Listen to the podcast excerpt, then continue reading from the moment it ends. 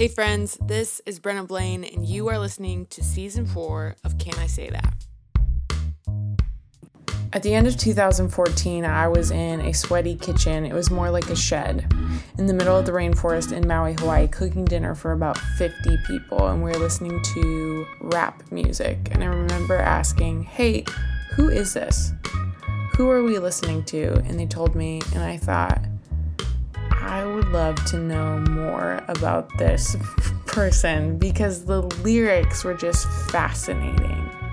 And I went home and I heard something about someone named Jackie Hill Perry, and I realized this was the same person whose music I had been wondering about. And ever since then, I had always thought, man, I would love to have a conversation with this person. Lo and behold, that is what has taken place today. And if you know me, you know that this is an absolute gift from God because, man, the way that Jackie has preached and has written has absolutely changed the way that I relate to and view God. So I am so excited for you to hear a conversation that we had about content of substance. And hey, if you have not yet left a podcast review about why you listen to our show, we would absolutely love to hear. I know there are millions of choices of what you could be listening to and how you could be spending your time. And it means the world to us that you would give us a piece of your day to listen to our show. So I would just love to hear what is your reason why. And with that, I hope you enjoyed the interview with Jackie Hill Perry. It seems like in an age of digital media, there is um, a great wealth of knowledge available, but at the same time, a lower tolerance for admonishment and teaching of substance and depth. In your experience, how has that impacted people's faith, especially this generation's? That's good because I heard the question differently this time around. Um, on, on one end, I think there is a I, I do think the accumulation of the knowledge, whether that's through TikTok, whether that's through Wikipedia, whether that's through Google, now AI, through books, through articles, I do think that we are a part of a generation that wants to learn and wants to understand and wants to know things. Um, which is cool, you know, that we're not a part of a generation that wants to actually be ignorant. Now, I think the bigger issue is what it is that we want to know um, because there's a sense in which somebody can have a lot of depth about politics or a lot of depth about, uh, you know, uh, organizational or systemic abuse, right? And we should, but then they don't have any depth when it comes to the nature of God or any depth when it comes to you know eschatology and what it means that god is going to come back and that there's going to be a new heaven and a new earth and so even the teachers that they seek out religiously like religious teachers are teachers that are actually quite shallow but come across as if they got some depth to them and i'm saying they shallow because they're teaching you things that appeal to your flesh and your itching ears. And so, how can we do both? How can we have a worldview that we're really deep in about the things of the world, about justice, about uh, truth, about skincare, about coffee, about coffee grounds. Like we know all of that, but have, if, if not more, a deeper knowledge of the person of God. Because at the end of the day, like if all wisdom is in Jesus Christ, then even my my worldly wisdom is shallow if I don't know Him. It just that's just how it is. So, have you found that this kind of this generation of people who are getting their information from places like Instagram and TikTok? Has it impacted or I guess the the shortness of these clips that we upload has that kind of created maybe like an air of I know everything, but really we're just getting these like snippets? That's an excellent question. I think so. I saw a post. I don't know where it was. It might have been on Twitter when it was still Twitter. And somebody said that millennials and Gen Zs, they they believe everything on TikTok, like how baby boomers believe everything on Facebook. And when I saw that, I was like, "You're right," because I'll watch a TikTok and just just take it like it's true. And I had to really like say, like, have what's the source, even in scholarship in academia, right? If someone makes a truth claim, they have to have a citation. They have to have a source from whence they got their information. And a lot of the stuff that we're listening to and the clips that we're watching, there aren't even any sources. It's just a bunch of ideas. Or if it is a source, it's not even a legitimate source. It's a subjective source. I feel, or this doesn't make sense, or whatever the case may be. And so I do think that is making us people who know a lot, but don't know a lot of things well. You know what I'm saying? Like, and you know, uh, I think some of it is it's convenient, right? Like getting on your phone and watching an Instagram clip or watching YouTube or watching TikTok or whatever. That's quick stuff that you can do on the fly. It takes work to read a whole book. It does. It, it takes work to interrogate an idea and to see if the tr- the idea is actually true. It takes work to do that.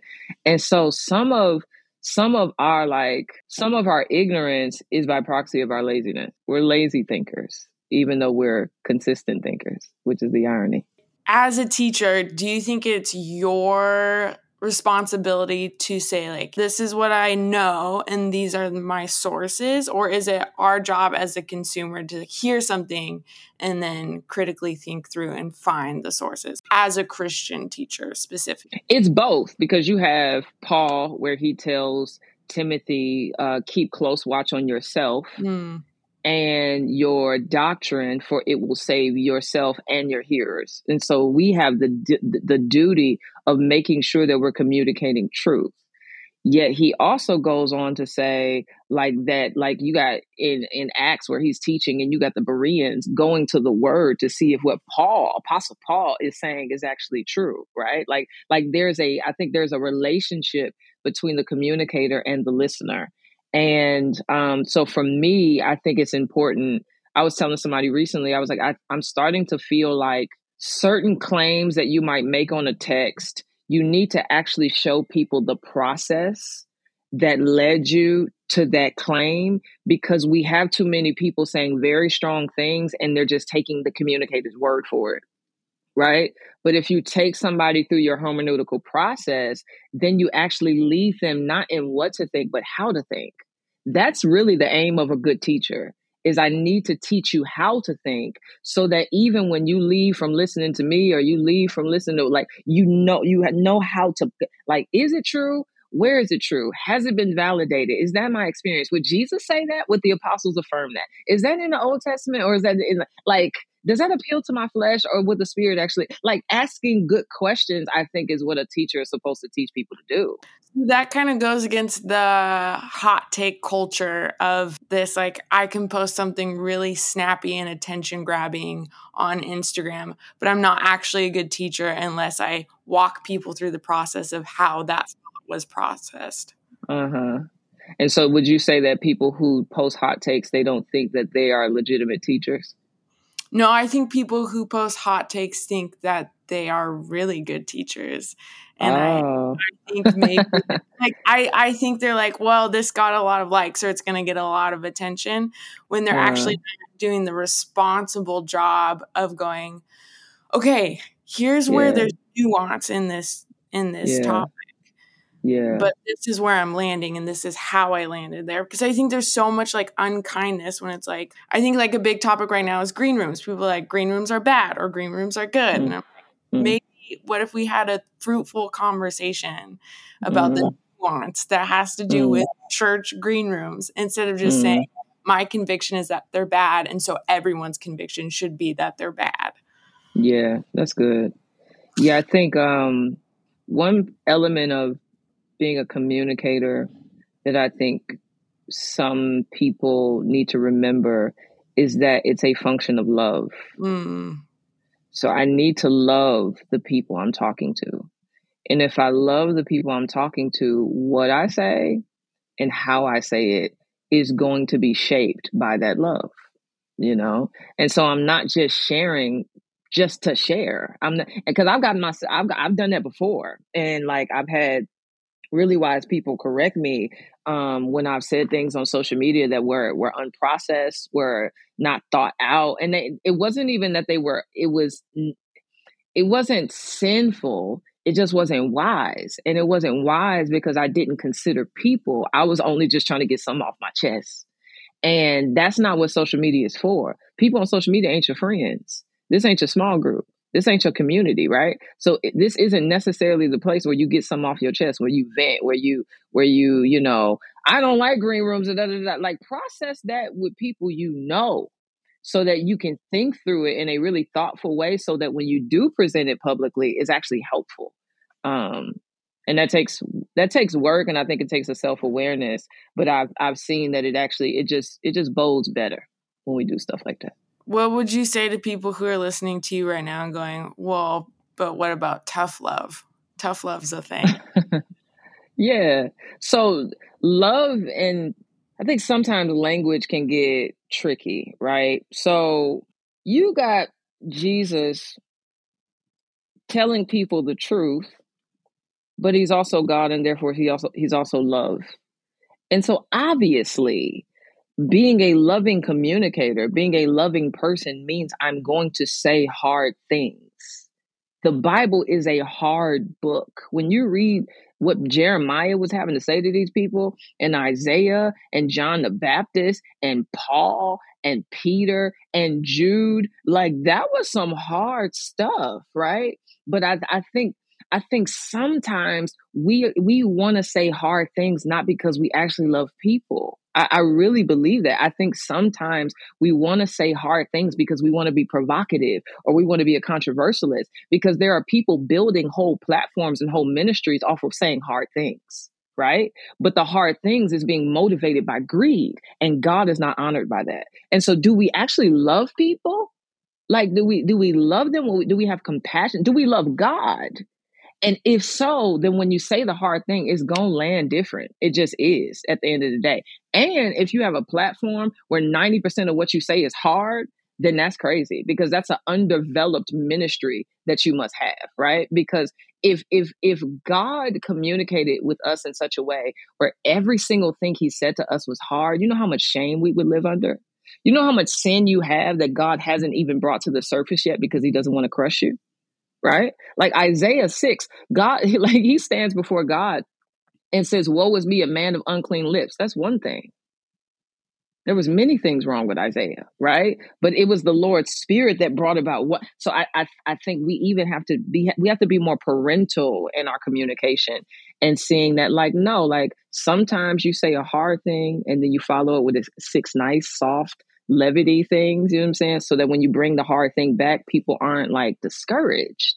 We don't want to discourage people. I just went on a rant, but that bothers me.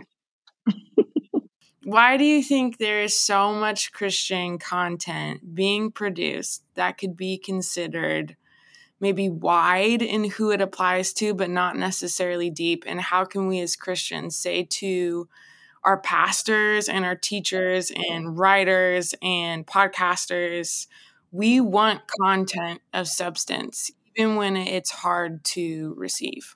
When you say wide, what do you mean? Maybe more of the like Christian motivational side of things, like God wants good things for you, and then never really talking mm-hmm. about the mm-hmm. pruning mm-hmm. parts of the Bible. I've been processing that a lot I'm trying to think through what I should share. But um I think a potential motive is people pleasing. I think it you will get a lot of followers, you'll get a lot of members, you'll get a lot of love, and you'll get a lot of money if you say things that make sinners feel safe. Right? Like I remember being at a conference and I was observing the kind of people, kinds of people that were there. And I'm not judging. I'm just saying I was like there's a there's a worldliness here. There's a looseness to the people. And then I thought to myself, if I was still in sin, if I was the old Jackie, would I have felt led to repent through what like what was preached? And I wouldn't have. I would have felt comfortable. I would have felt like God is with me too. You know what I'm saying? And I think I think that's an element that these pastors and these communica- communicators have to deal with is whose kingdom are you building? Are you building yours? Are you building the kingdom of God? And if you're building the kingdom of God, then you need to preach the whole counsel of God. And if you preach the whole counsel of God, you're gonna get to to some texts that you can't make pretty. You're gonna get to some texts that have no confetti, right? Like when you get to Genesis 16, and you got God telling Hagar to go back and submit to the woman that was just abusing her. How you make that pretty? How you make that cute, right? But they don't touch those texts. they don't preach through whole books. They just pick and choose what they can talk from, and so they can beautify the thing. And so I think there's a motive happening. Um, I think for the ones who that's not the motive, there might be some immaturity, or there might be some fear, or there might be. It's at the end of the day, do we believe that this book is is is is inspired by the Holy Spirit? Yes or no? Okay. Do we believe that this book is authoritative? Yes or no? Do we believe that this book actually changes people's lives? Yes or no? Do we believe that this book reveals God? Yes or no? In it revealing God, do we believe that God is worthy? Do we believe he's good? Do we believe he's creator? Do we believe he's coming back? If that is, if you put all of that together, it compels you to preach the whole thing it compels you. You you have no other option because I want people to know God. And if I want people to know God, I have to preach the book that God gave me to preach about him. Um and I I'm I'm encouraged by the fact. I'm encouraged by your question. I'm encouraged by there are so many people that just want the truth. They really do. They don't need all the flowers. They don't need all the lights. They don't need all the extras. They don't need the thunder. They don't need the flood. They don't need none. They just like give me just just give me Jesus. And I think that's why the, the like the road to life is narrow and few will find it. So if you're one of those few, praise God. Praise God. You talked a little bit about your old self. How has the pruning parts of God's word impacted your life personally and what has it given birth to? Girl, I was I was sharing with somebody the other day. I'm walking with somebody who they're just in a really confusing season. They've probably been in the Lord a few months. And it reminded me of when I first came to faith and how I was perpetually confused because I didn't know what I was doing. I just didn't know. I just I didn't know how to read. I didn't know how to pray. I didn't know how to fast. I didn't know if that was sinful. I didn't know if I could talk to that person. I didn't know if I should talk to that person. I didn't know if I should pray for 15 minutes. I didn't know if that was God's voice or my own subconscious. I I just felt all over the place. And it was discouraging, but God used it because it's in that place where I got to know him. It's in that place where I realized I ain't have to know everything. It's in that place where I started to figure him out. It's in that place that I saw that he was a keeper. And so that's answering your question and saying like the the hard parts, the hard seasons, when I've gotten over on the other side, I've always seen how how much I needed it. Every single time. In the middle of it doesn't feel it feels like this is trash. Like, why am I going through this? But then in First Peter, you have where he says, like, you'll be grieved by various trials if necessary. If necessary. So that the genuineness of your faith will be proven. And so um it's it's it's it's made me a person who I, I can never I can never I, let me slow down. My history with God and the stuff I've been through kind of proves that I'm always going to need him. It don't matter how much I know. It don't matter how much how many people like me, how many books people read. At the end of the day, I'm weak and I need the Lord. I need him. And and it's the trials that have like shown that to me and continue to show that to me. You have over 1 million followers on Instagram for the people with platforms who are listening what are some things that you have found that have kept you grounded, that have kept humble, that have kept you coming back to a place of I need the Lord and I need community. Like I can't just be known online. I have to be known by mm, in my life. That's good. I think a big part of kind of how I see Christian celebrity and platforms and all of that is really an overflow of my discipleship.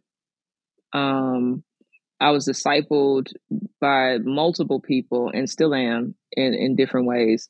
Uh, but I had a real intense season of discipleship when I lived in LA when I was uh, 20, no, 19 to 21 ish. And in that time, you know, it was just getting your word, die to sin. If this if this eye calls you to sin, gouge it out. You need the Lord, growing like it was like intense. And I think that that humbled me real low. Um, but it also showed me that what God cares about most is my heart. Like my disciple had drilled that into me because my platform was kind of bubbling bubbling up at that time. And she just drilled into me, God cares about your heart. God cares about your heart. God cares about your heart. Okay, you got used, but God cares about your heart. Okay, they followed you, but God cares about your heart.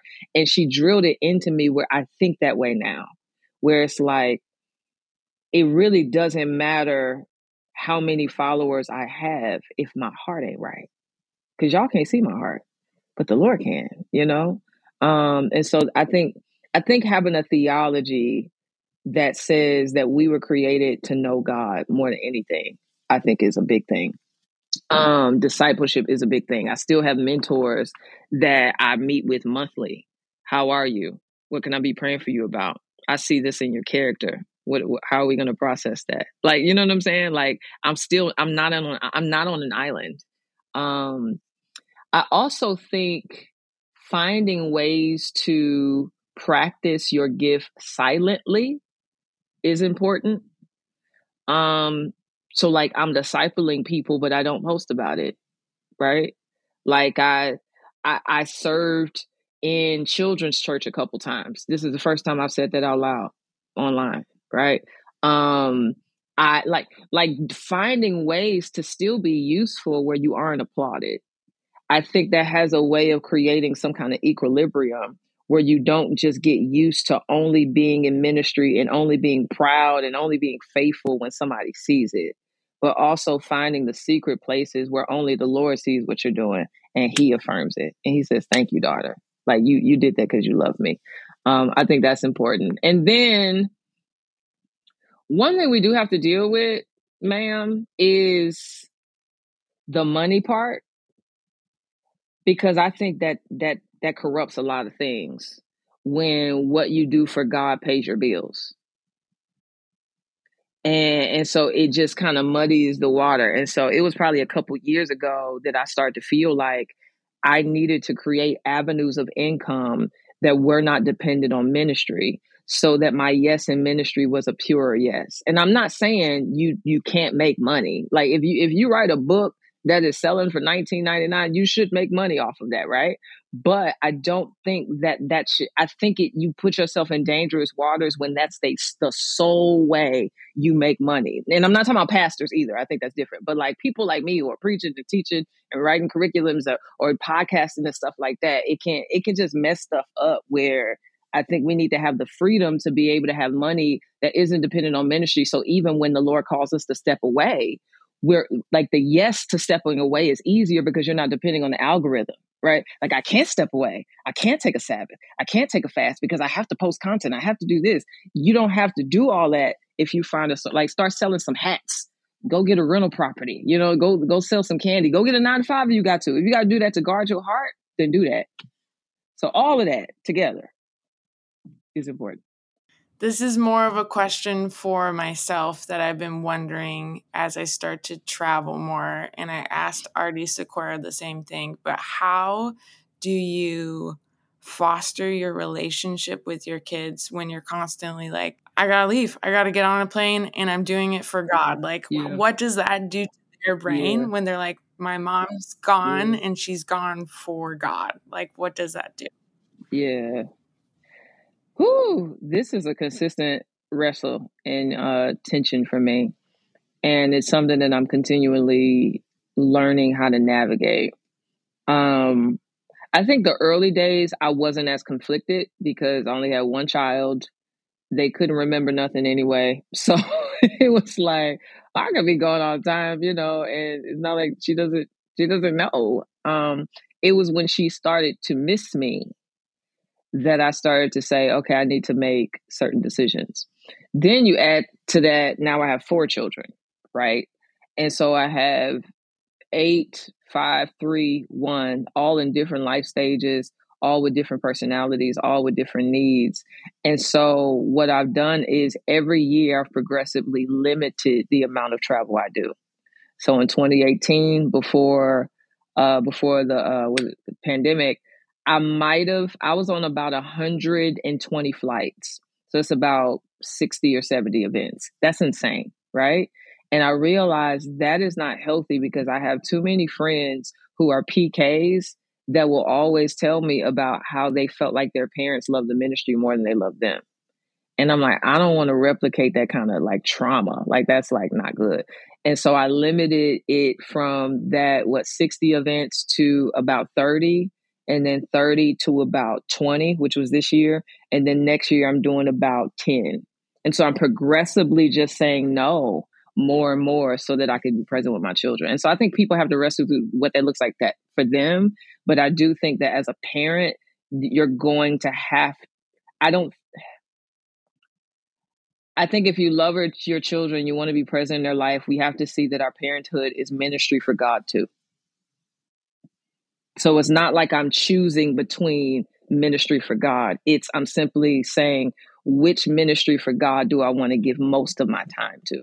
And I think that helps you to govern a lot of decisions.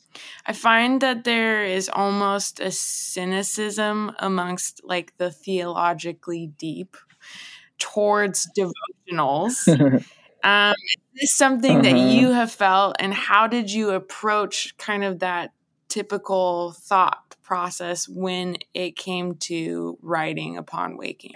Yeah, I don't like devotionals typically. Um, one, I, I I'm not a fan of Christian content that feels real cute and pretty and like, yeah, let's open it up and you know think about how we feel today. And it's just like, what? Like, I just I don't know. I just want I want something heavy. I want some meat. You know, even if that meat is only 250 words, I think it's possible to deliver. Like when you read the book of Ecclesiastes, it's meat, meat, meat, meat, meat, meat in sentences. Like even Hebrew poetry is very heavy in limited amount of space. And so it's possible to have depth um, in a short amount of time or a short amount of words. And so I just wanted to create with Upon Waking what I wanted to read. Um, and I do think that there are others who might not have the temperament of wanting something that's theologically deep all the time, where they can they know how to get it for themselves. You know what I'm saying? Like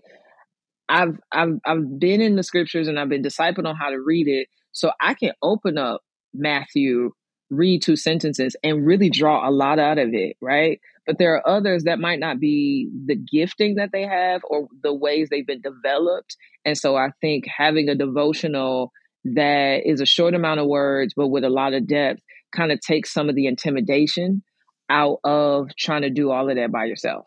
So, yeah. When you think about this book going out to people and so many people have already gotten it. My mom by the way picked up my kids this morning and she's like i just got four copies. So she's very from where? Amazon? Yes, yes. okay. Okay. That's cool. What is your great like what is your greatest hope? I know that's a cliche question but when you think about people opening up this book like what would be the one thing that you hope they walk mm. away with i have to say two because they're connected which is that they'll see God and that they'll see that all of Scripture is useful. You know, because when you have a, a, devotional that's 60 days, you're pulling from scriptures all over the place. And we have a tendency to only want to go to scriptures that we think resonates with our current circumstances. Like, oh, I'm dealing with anxiety, let me go to Matthew 6, or I'm dealing with pride, let me go to Philippians 2, which is good. I think we should do that, right? but we also need a, a we need to read the whole thing so that we have even a framework of the storyline of it. And so I think for people to not have control over what scripture they read every day can I think serve the conviction that all of scripture serves you even if it doesn't feel like it resonates with you.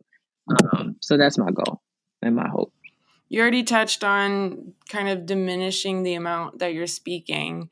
With glory coming to a close, what's next for you? What does next year look like, or what is this? What are you anticipating about this next sort of season of ministry? Yeah, me and Preston are doing a prayer and planning retreat with two mentor couples that we have in December to think about that to to to to talk with God and see what is his vision for us what is his plan for us um, mm. because it's it's it's when he tells us what he wants us to do that we know he's with us. Uh, mm. So that's one. I think part of what he'll tell us to do is what he's been telling me to do, which I need to finish school.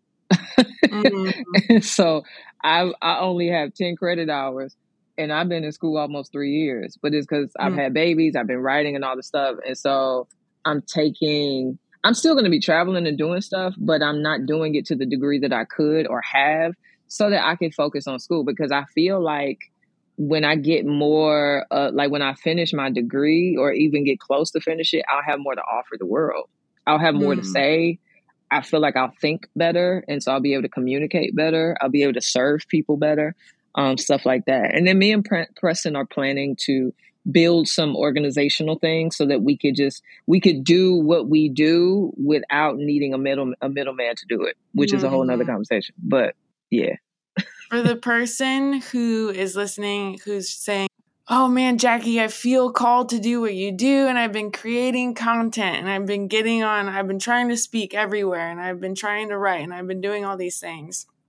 And essentially, they just feel like they're maybe stuck striving, but they feel like they're stuck striving because they feel like that's what God has called them to do. What would be a piece of advice? Hmm. Or what would you say to them if they were sitting in front of you just saying, I am exhausted from the amount of things I've been trying to create because of the mm. call that I feel.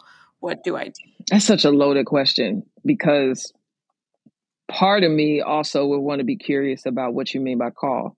And I'm always kind of uh, curious when people say they're called to do something that's public or they're called to do something that is like an influencer like it's like yeah you you you could be but I, I think we need to realize that the preeminent call is to love God and love people. Period. So the way that looks is diverse, but that's the preeminent call. And then I would say James 3 talks about how, like, you know, y- y'all, some of y'all shouldn't be teachers because teachers will be judged more harshly.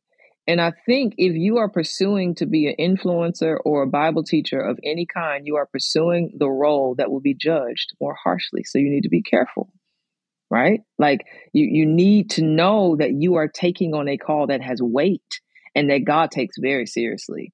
Like if if you if if people are listening to you and believing you and living in light of what you said is so called true, do you understand how much God takes that seriously? And God forbid you put his name on it.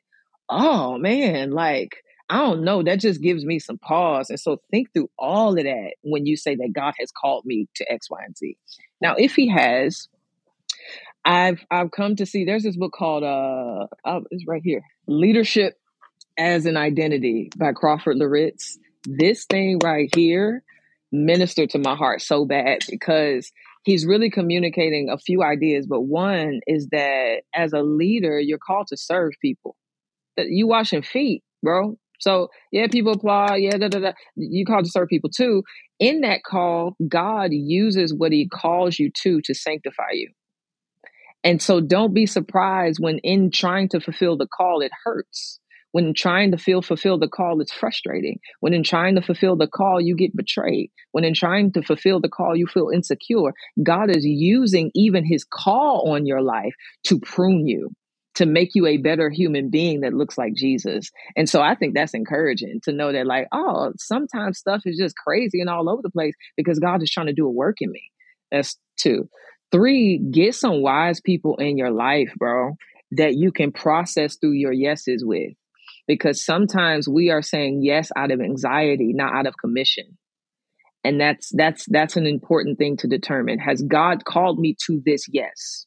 Does this yes serve the vision that he's given me or is this yes out of me trying to you know is it fear? Is it anxiety? Is it selfish ambition even? Is it is it is it people pleasing? I want people to see that i'm busy. I want people to know that i'm valuable. So i'm just going to say yes to every single thing. And then at the end of the day you have a panic attacks because you ain't created no space for sabbath because you giving your yes away to your like so i think all three of that leadership is service uh your call will sanctify you and have wise people in your corner that can continue to counsel you on what you need to be giving your time to.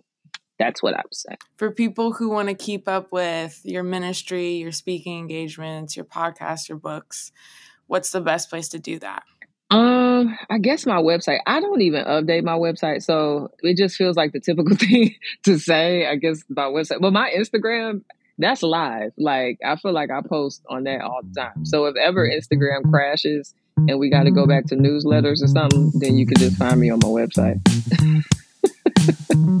and what's your Instagram handle? Uh, Jackie Hill Perry.